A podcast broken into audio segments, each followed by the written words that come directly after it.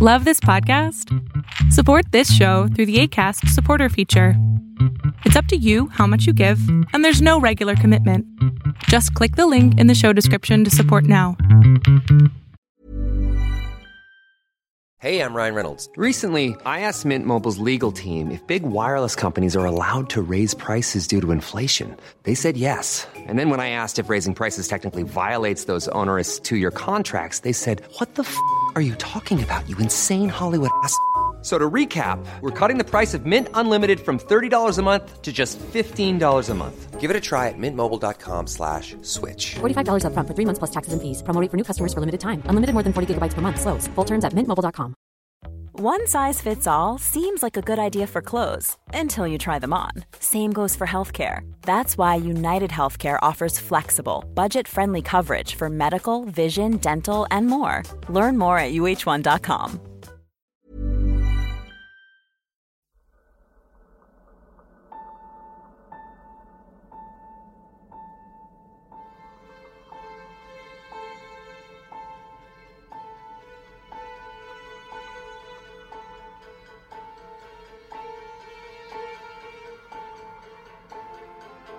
From the blackest corners of your mind, they call, pulling you deep into shadow, twisting your senses, keeping you from sleep. It's time to face your darkest fears. This is Tales to Terrify.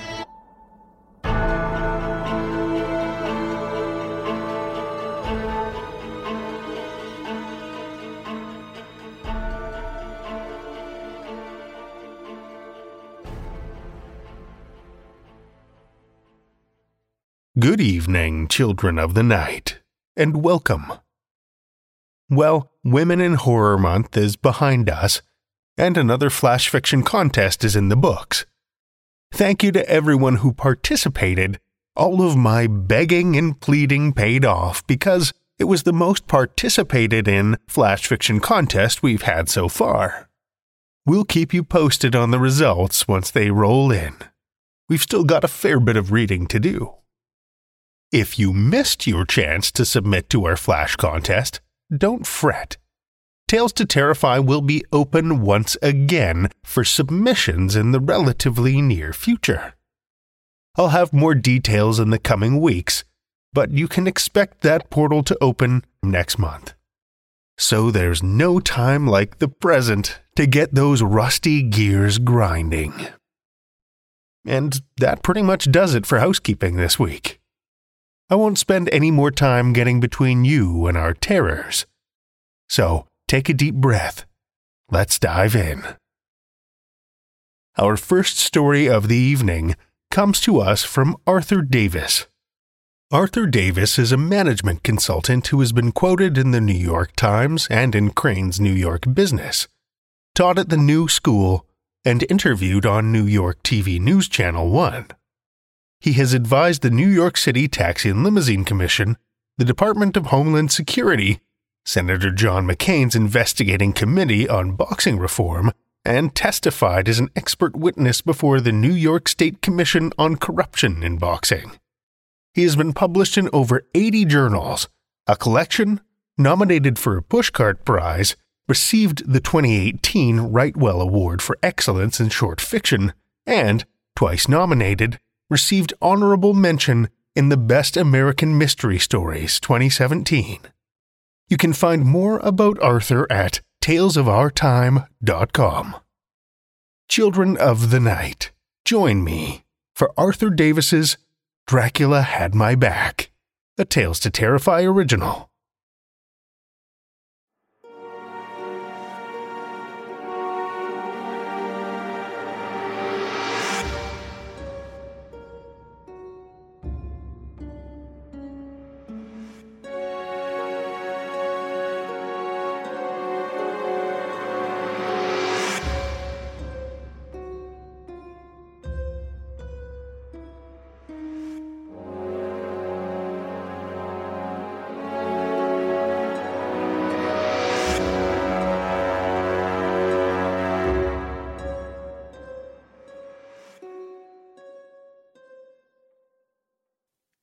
Dracula just stopped by.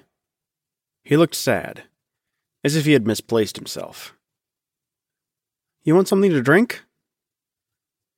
Peculiar question to ask a man who lived in darkness and whose only sustenance, I had read, was the lifeblood of mankind. No, but thanks, he said, with a thick accent of many Eastern European nations and centuries. It was the third time he'd stopped by my apartment since moving in over a month ago. He always stood in the doorway, as though he was used to not being welcomed. Dracula, a heavy set seven feet tall, took up so much space, while I, an old bent five foot eight, took up very little. You okay? There was regret in his eyes. He shrugged and shook his head. It's been that way since we met in the lobby of our building. He with no friends and newcomer to this backwater community. I had been here five months and was relieved for every minute of it. I didn't need much from the world but quiet and an unhurried pace. We both lived on the fifth floor. Only six apartments to a floor in the six story moderate building in a moderate part of our moderate city. I had never been in his apartment. Mine, a simple studio decorated with what I managed to salvage from a so far sketchy, much unrealized life. I wasn't in pain, and the few friends I had left were equally available by phone. My arthritis and biting migraines hadn't faded into a shaded obscurity because the spring in my internal clock was all too quickly ticking down to a fatal stop. And that seemed more relevant than any long term discomfort. I got up and pulled another beer from my refrigerator, George. Not many people name their refrigerator. I know you think me strange. I'm not. At least, that's what I've been telling myself these 68 years as an amateur mind reader. Unfortunately, there's no money in it. A contradiction? No, not really, because I don't know whose mind I'm reading when I'm inside it. So who can I charge? What would be my fee even if I knew? Would I walk up to a stranger and suggest that it may not be a good idea to strangle his girlfriend's jealous cat? If I were him, I would walk away, or punch me in the mouth, or demand to know how I knew who his girlfriend was. You can see the paradox of my only life skill. It looked like Dracula had something important on his mind. He was working his way to a decision. I've seen that expression on my own face and on the face of others. Sometimes that kind of hesitation can last for days, sometimes weeks or longer. Sometimes it lasts forever. What was he so uncertain about? The rest of his mind revealed itself to me in an unexpected blur of darkness, and I thought I could detect an odor, a smell. I had no idea what it was, where it was coming from, or what it meant but it was the first time since discovering my modest talent that I had made contact with more than a mind. Was it related to the questioning glares from the other residents in the building, and a few from neighbors I knew in nearby buildings?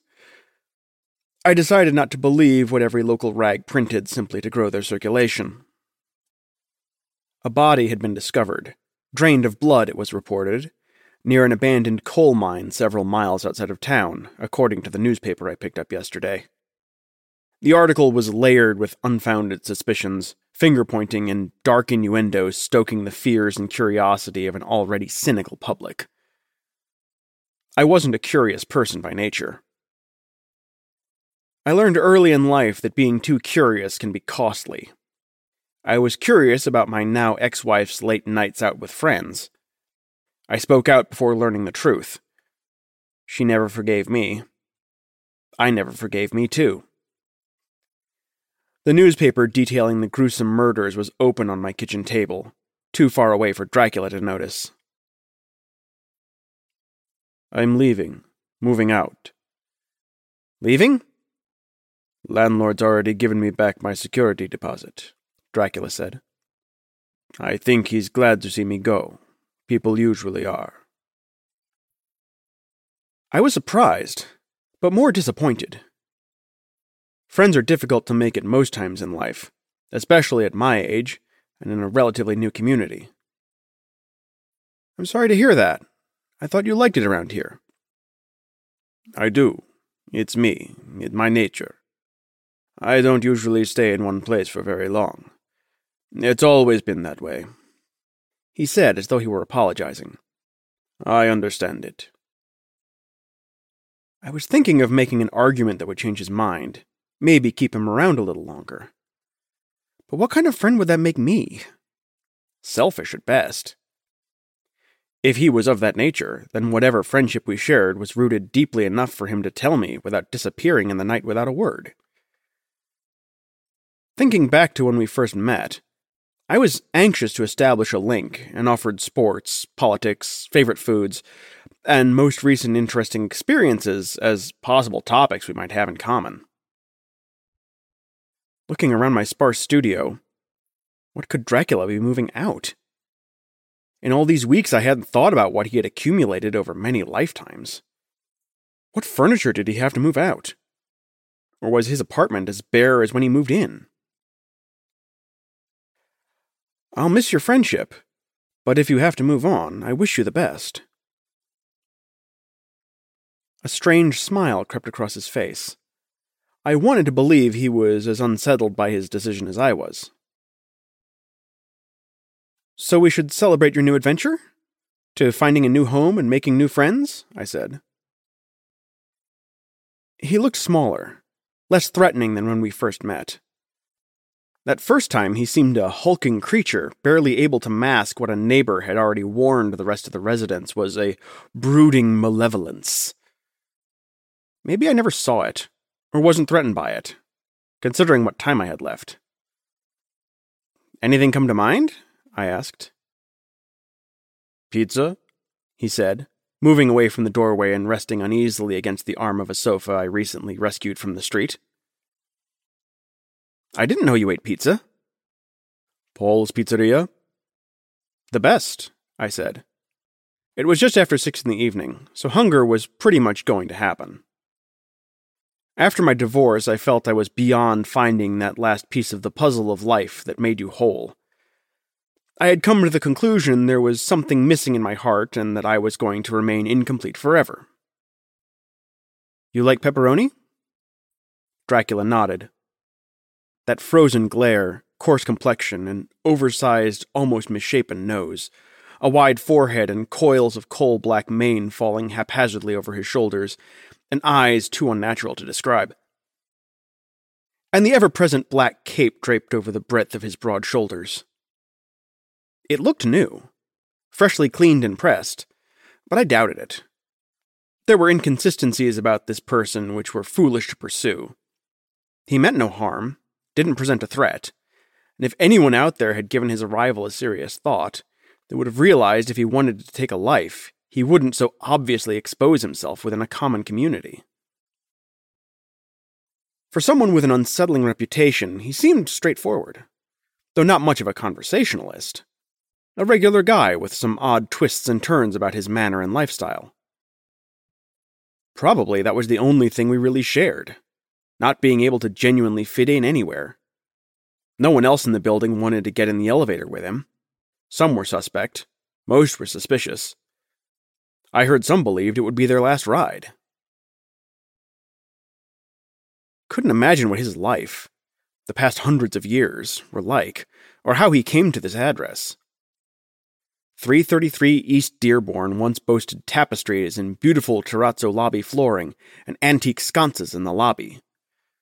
That's all gone now, as was the character of the original neighborhood, changed over nine decades, sometimes for the better, more often for the worse. I wasn't sure what phase it was in now. Only that it was what I could afford and close to where I worked. What I do for a living sometimes eludes me, mostly because I'm not sure what it is. But I get paid regularly, and no one talks to me there, and I talk to no one so my life is pretty simple, except for my friendship with Dracula. I ordered an extra large pepperoni pizza, setting the box on my kitchen table and covering up the newspaper article beneath. We each paid and ate in silence. This was our first meal, and apparently our last meal, as friends. Conversation was limited. He didn't seem to know anything about sports, local or national politics, as I first tried to discuss when we met. It was only when I mentioned how unpredictable the weather had become in the last few years that he reacted at all. Unpredictable? That means? He asked, putting aside a half eaten slice.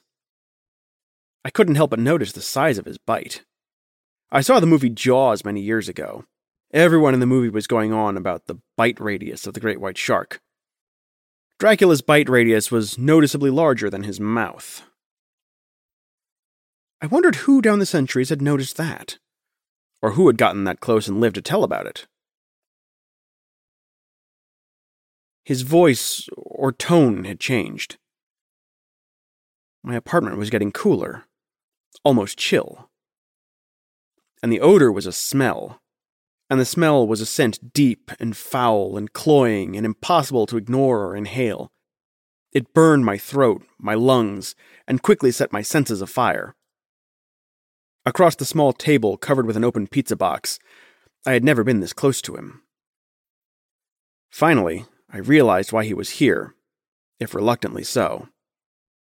The remains of my slice slipped from my grasp. Before it landed with a resounding plop, his right hand reached out from under his cape and grasped my neck squarely. I started to ask why then was strangely relieved that I might serve some actual purpose in life, even if it meant losing mine to sustain another. You would do that for a friend, wouldn't you? Obviously, it would have to be a really special friend. Someone who had your back, as I wanted to believe Dracula would be after we first met. Dracula is a friend of mine, I was prepared to say to anyone who wanted to rob or threaten me in this dodgy neighborhood. They wouldn't know if I was joking or not, but they probably wouldn't want to find out. Now, right at this moment, I understand that I would have been wrong to believe that. Dracula probably didn't have my or anyone else's back. In the end, I was able to provide him with something to drink, though it was a strange choice, you have to admit, mixing blood and pepperoni pizza.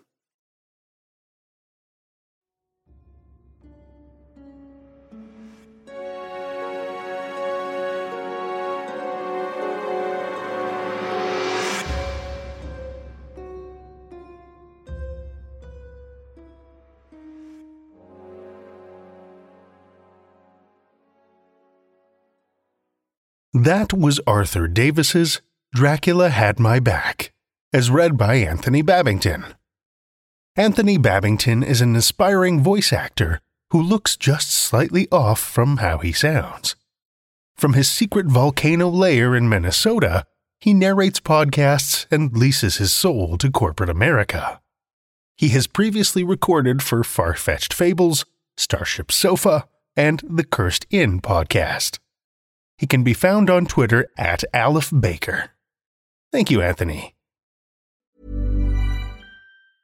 Want to get a chiseled look in the jawline? Sculpt and shape your jawline with added volume from Juvederm Volux XC. Juvederm Volux XC is an injectable gel specifically designed to be robust enough to improve moderate to severe loss of jawline definition. And it is the first and only hyaluronic acid filler approved for the jawline. Add volume to your jawline for a chiseled look with Juvederm Volux XC. For important safety information and to find a licensed specialist, visit juvederm.com.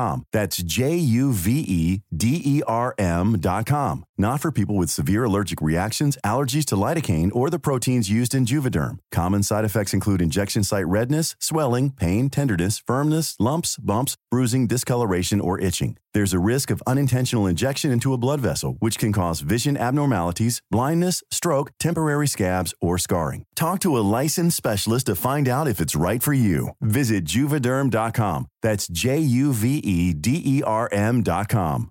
Everyone knows therapy is great for solving problems, but getting therapy has its own problems too, like finding the right therapist, fitting into their schedule, and of course, the cost. Well, BetterHelp can solve those problems. It's totally online and built around your schedule. It's surprisingly affordable too. Connect with a credentialed therapist by phone, video, or online chat, all from the comfort of your home.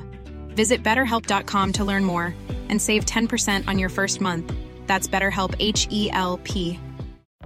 Life is full of what ifs, some awesome, like what if AI could fold your laundry? And some, well, less awesome, like what if you have unexpected medical costs? United Healthcare can help get you covered with Health Protector Guard fixed indemnity insurance plans. They supplement your primary plan to help you manage out of pocket costs. No deductibles, no enrollment periods, and especially no more what ifs. Visit uh1.com to find the Health Protector Guard plan for you. Our second tale tonight comes from Timothy G. Huguenin. Timothy G. Huguenin is a hillbilly writer of the strange and spooky, hiding in the Allegheny Mountains of West Virginia. He is the author of the horror novels When the Watcher Shakes and Little One, as well as the weird horror novella Unknowing I Sink. His short fiction has appeared in various publications, including Vastarian, Dim Shores Presents Volume 2, and The Dread Machine. You can find out more about him and his work by visiting mountainhorror.com. Listen with me, children of the night, to Timothy G. Huguenin's The Station Agent's Wife, 1927, first published in Hinnom magazine, June 2018.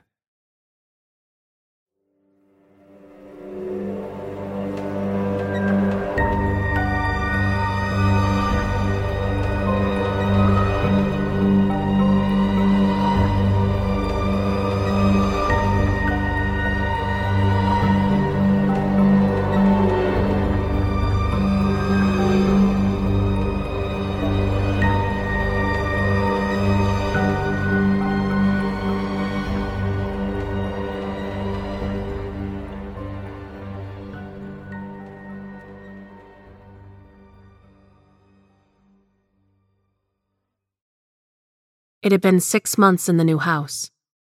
But Anna Sullivan still marveled at the beautiful red brick as she bounced little William on her shoulder. She pressed a palm against its roughness and shivered, remembering the thin, newspaper lined walls of the shack she had grown up in. How those strips of paper often came loose with the frigid drafts and waved at her tauntingly. When she was a little girl, her daddy had worked the coke ovens. He was a good, honest man, and she was proud of him, sure. But he never made much, was never in the position to skimp on such a luxury as a comfortably heated home during those awful stretched out winters. Thanks to Jim's new job as a station agent for the C&O Depot in Augustus Valley, West Virginia, the Sullivans had more than enough coal for their furnace. It was mid January now, and she almost worked up a sweat casually crossing into the den, tracing a finger along the mortar between the bricks. No, these walls would never permit the brutal winter draft she had known in her childhood. Not if she had anything to say about it. And of course, if Jim held his new job, which he would. She missed her parents, but she didn't miss those meager years in the coal camps.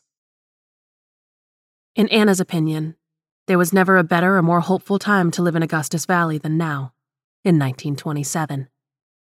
In her own lifetime, she had seen the place grow to become the second largest city in the whole country. The greatest and biggest coal mining companies all had offices here. Her husband had a respectable and well paying job.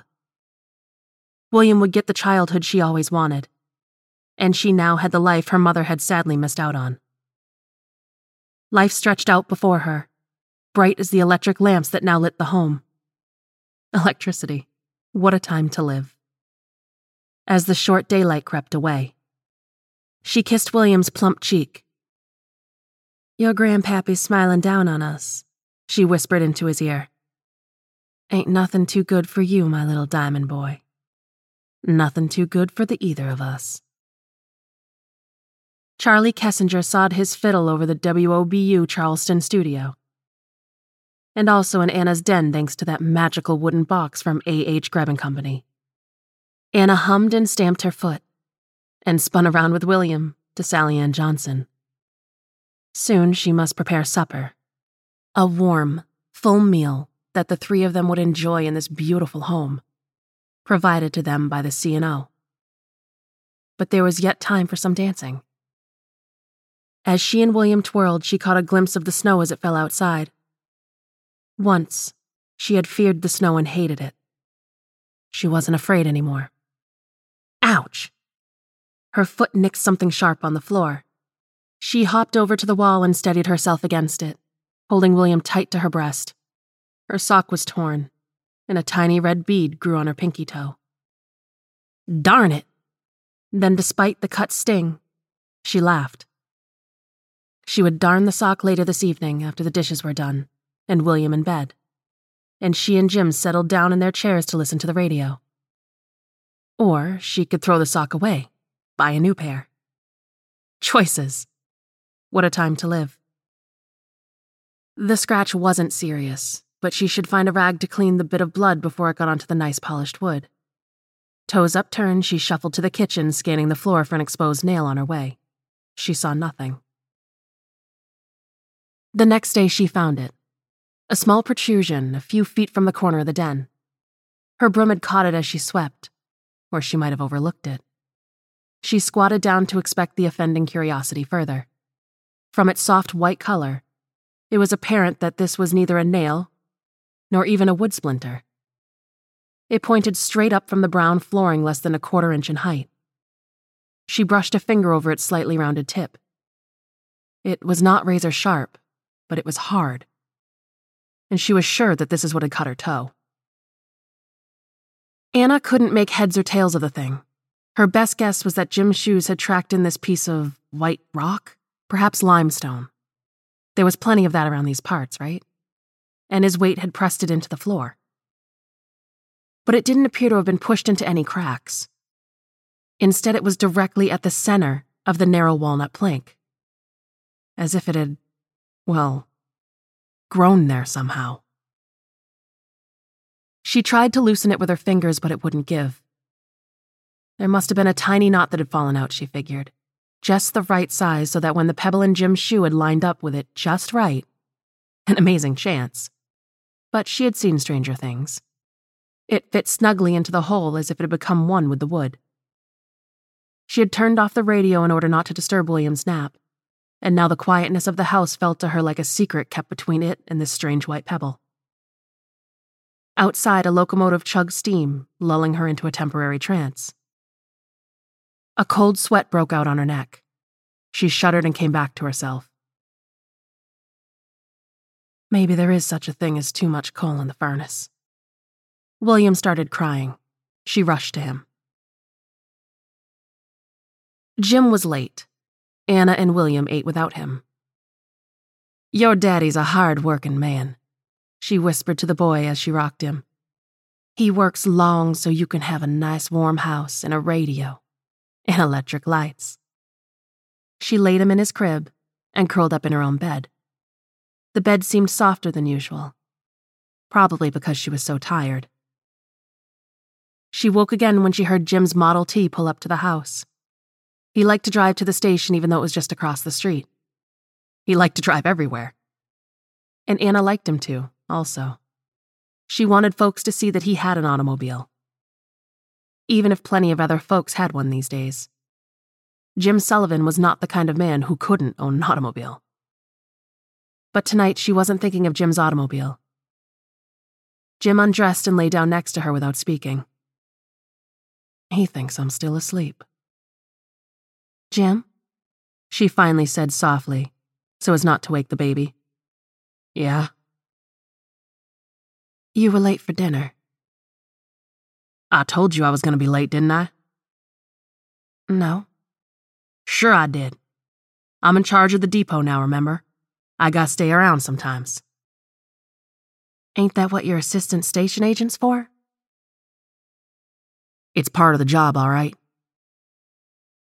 She didn't feel like arguing, so she held her peace.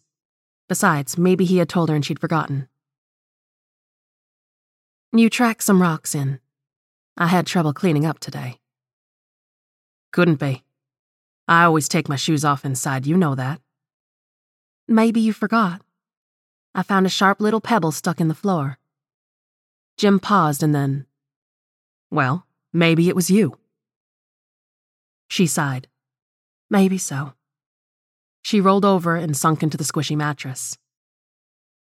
At the end of the week, she found another one of the stones, this one embedded in the kitchen's nice linoleum. Her brow furrowed. Not the linoleum. She went outside and dug up a good sized rock from the yard, then marched back into the kitchen and knelt down. Careful not to wake the baby, she first tapped hesitantly on the sharp nub with the rock. Not surprisingly, it didn't dislodge. This job wanted some elbow grease. She pursed her lips and then knocked it again with full force. On the third try, she heard it crack. She set the large rock aside, anxious to see if she had ruined the linoleum further in her efforts to fix it. The linoleum was unscathed, unlike the little white thing, which she had chipped in two. She picked up the top half of the white stone and held it close to her face with fingers still black with the dirt from outside. A red liquid dripped from the fragment, and she dropped it with a short scream. William began to cry from his crib. Mama's a comin'. Springing up to the sink, she hastily rinsed the dirt and red stuff from her hands and then ran to calm the boy. It's all right, little diamond. Ain't nothing the matter with Mommy. She's just trying to fix your daddy's mess. There, there. Shh. She swung him in her arms and he quieted. She knew she couldn't lay him down again until he was fully asleep. So she carried him to the kitchen and squatted with him on her shoulder for another look at the thing on the floor. With her one free hand, she picked up the loose white chip and threw it into the trash as quick as she could. Then, grimacing, she took the rock and bashed what remained in the floor. William screamed at the jarring sound and motion. I'll put a sock in it already, Will! She cried as she ground the little nub flat. Her stomach turned at the red liquid that seeped up from where the thing had been. She pressed the spot with a dish rag and bounced her crying baby in her arm until they both finally went dry. There, there, she said.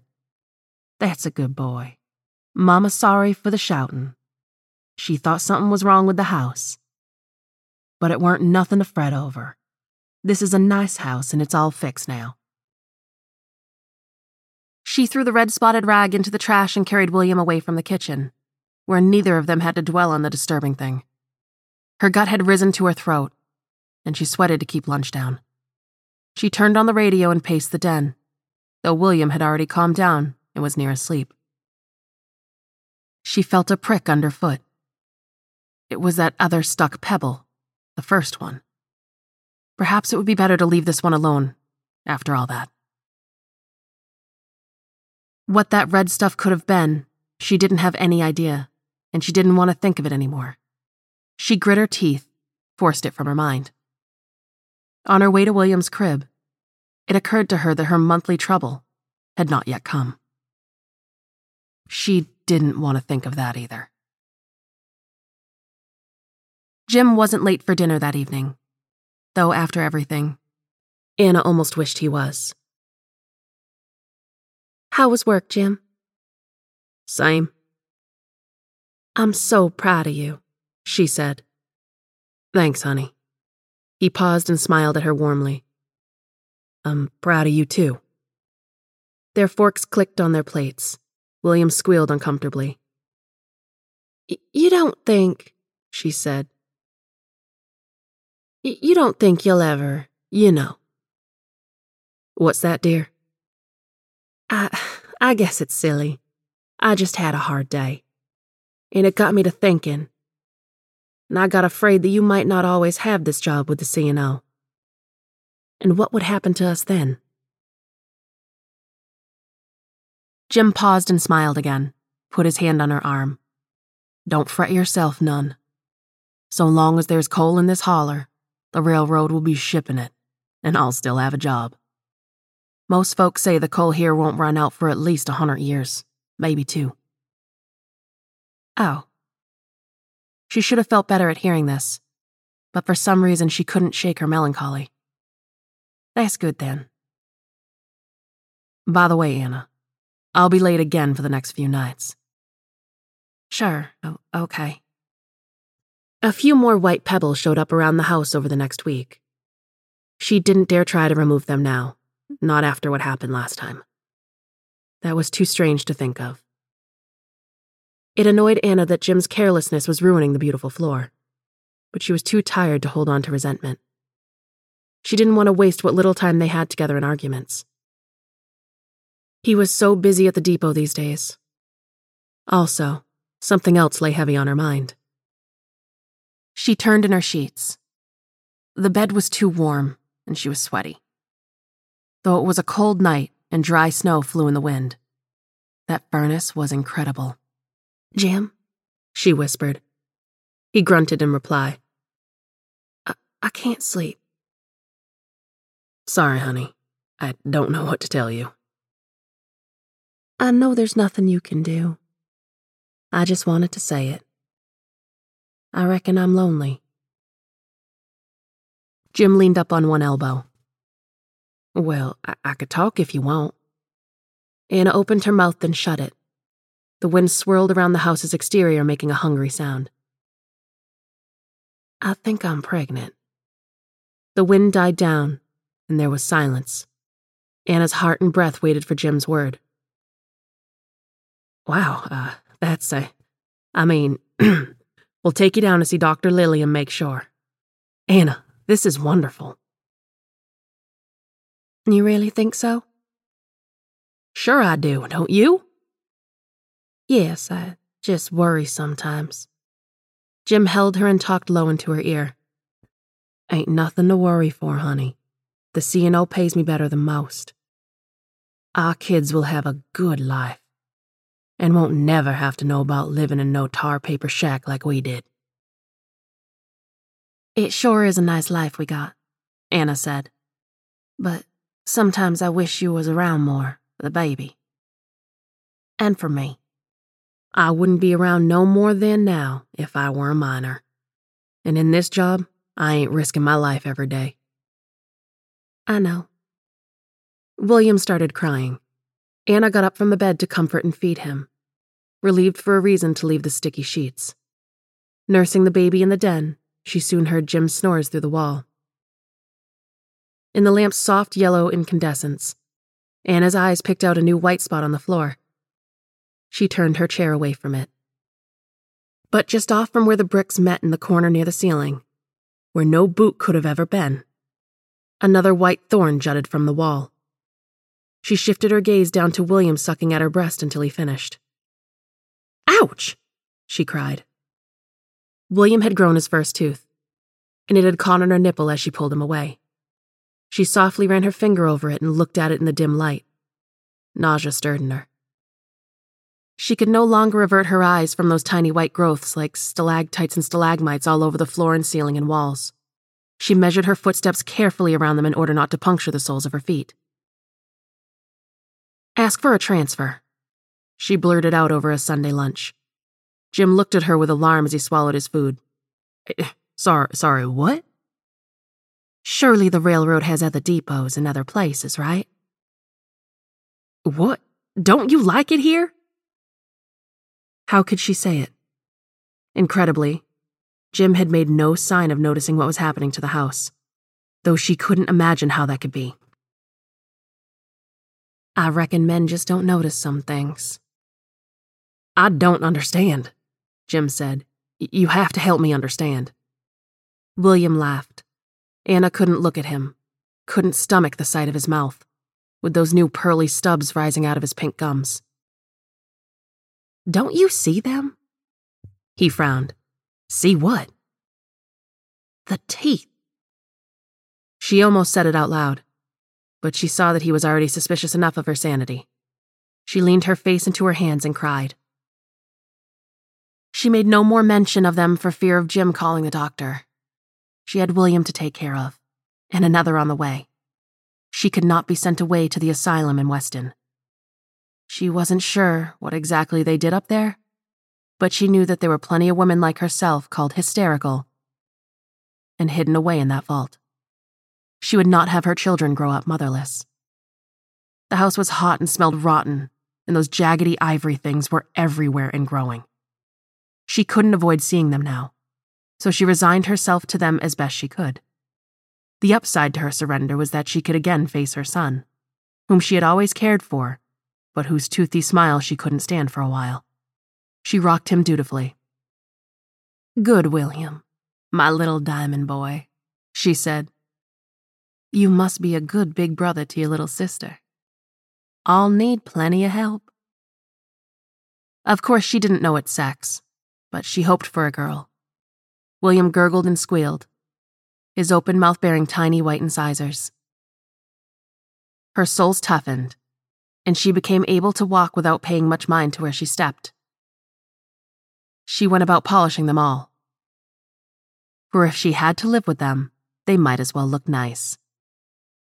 She asked Jim once more about moving.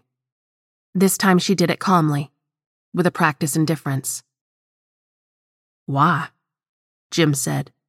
He frowned, not suspicious this time, but looking hurt. I thought you liked it here. Only other jobs I could get would be worse and pay less with longer hours. You know that. You're right, she said. I know you do your best by me. I'm sorry. I ain't ungrateful, really. I can get used to it, she thought. My children are safe, and the coal trains will keep Jim with work for many a year. Later, he went to bed, and she followed. She reached toward the wall and ran a finger across the teeth. The feeling made her shiver, despite the stuffy atmosphere. She set William in his crib, and then lay next to Jim on the mattress. Squishy, warm, and moist, like a tongue.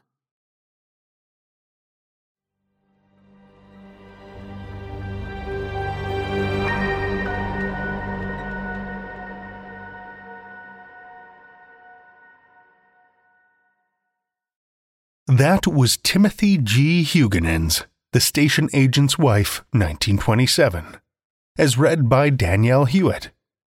Danielle is recording out of New Bedford, Massachusetts, where the people can be just as scary as any horror story.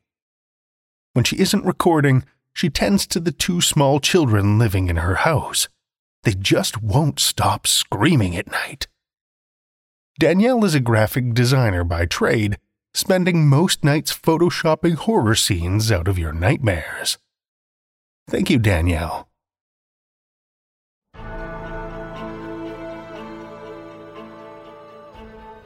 Well, children of the night, the hour is late, and we've run out of tales to tell. For now. Tales to Terrify is made possible by the tremendous generosity of our supporters on Patreon and PayPal. Incredible fans like Amanda Carrillo, Amanda Gottfried, Kathy Robinson, Lestle Baxter, Orion D. Hegre, and Paul Belcher, whose generous support helps keep the lights on and flickering ominously. Not a supporter already? Head over to patreon.com slash tales to terrify, where you'll find all kinds of perks like ad-free episodes, bonus content, and one of a kind collectibles and merch packs.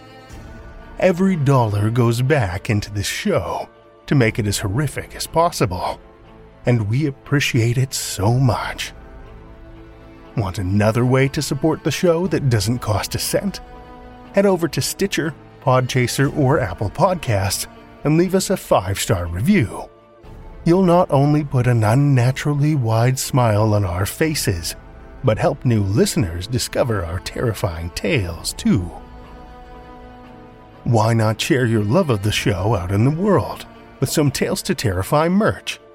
Tales to TalesToTerrify.com slash merch will take you to our TeePublic store, where we've got a great collection of creepy custom and curated designs that's always growing.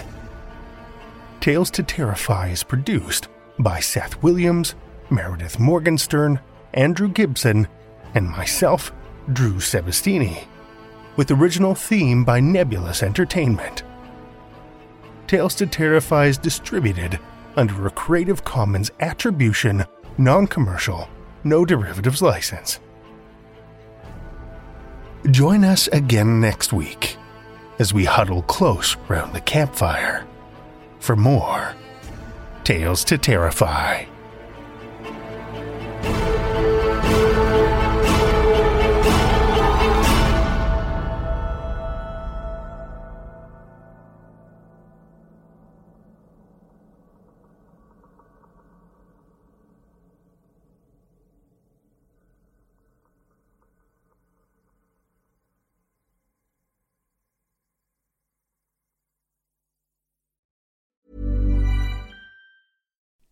You like to look five years younger? In a clinical study, people that had volume added with Juvederm Voluma XC in the cheeks perceived themselves as looking five years younger at six months after treatment. Look younger, feel like you. Add volume for lift and contour in the cheeks with Juvederm Voluma XC. Reverse signs of aging by adding volume to smooth laugh lines with Juvederm Vollure XC. For important safety information and to find a licensed specialist, visit juvederm.com. That's J U V E D E R M.com. Not for people with severe allergic reactions, allergies to lidocaine, or the proteins used in Juvederm. Common side effects include injection site redness, swelling, pain, tenderness, firmness, lumps, bumps, bruising, discoloration, or itching. There's a risk of unintentional injection into a blood vessel, which can cause vision abnormalities, blindness, stroke, temporary scabs, or scarring. Talk to a licensed specialist to find out if it's right for you.